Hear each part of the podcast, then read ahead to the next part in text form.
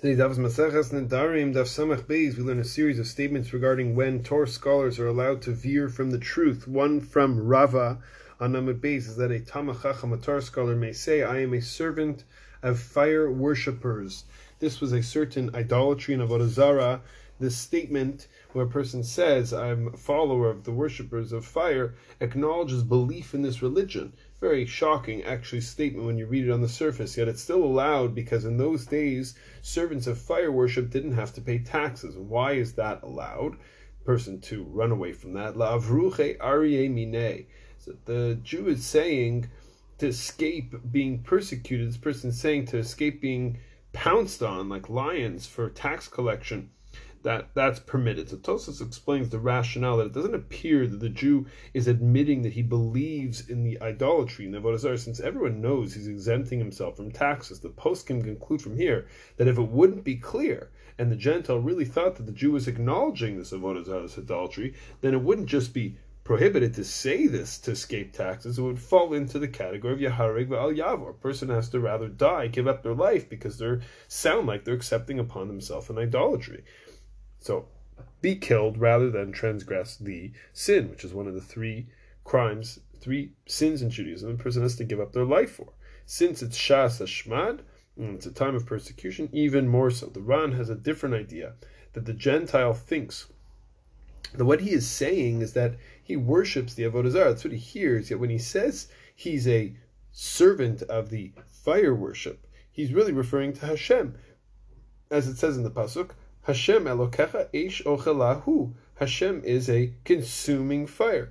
The extra requirement of the Ran is that the wording has to be equivocal, that it could refer to Hashem and not to the idolatry. How do we paskin halacha l'maaseh? We seem to have a debate between the Ran and Tosfot how to understand why this is permitted in this discussion. So Shulchan Aruch and Yoreh De'ah, Siman Kuf Nun Zayin Beis, which is all the halachot of Kiddush Hashem, follows the Ran that one could say something which is equivocal. The words of the Shulchan Aruch are Yachal Lomar Lehem Lashon Demishdameh Litre Apin.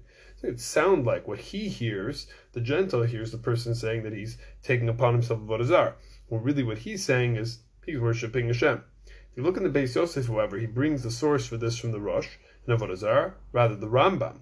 The Rambam in the Igeres Hashmad says the Beis Yosef which becomes the psak of the Shulchan Aruch. But the Rambam and Igeres Hashmad, this letters, different letters that the Rambam wrote, one of them, also known as the Ma'amar Kiddush Hashem, seems to take the approach of the Tosfot.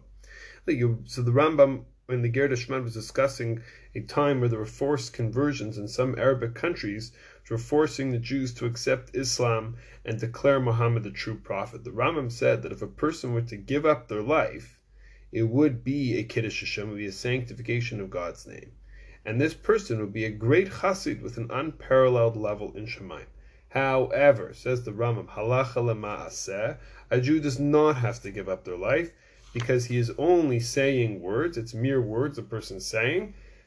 This person says, "I accept Muhammad," etc.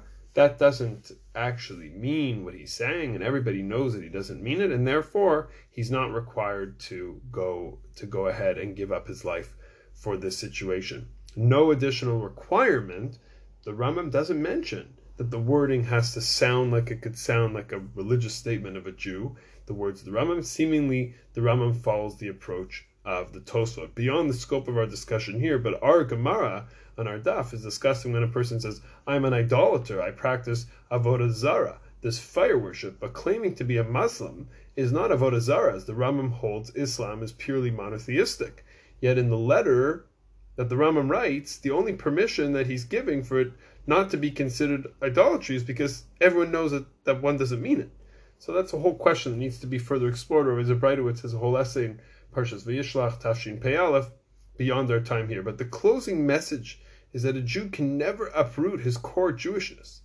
Ever since Yaakov Avinu fought that angel, that angel was trying to uproot and take everything away from him. That specialness, that we inherited from the Avot. He was then given the Shem Yisrael, that name Israel which we all bear. And Yaakov has passed that down to you and me ever since.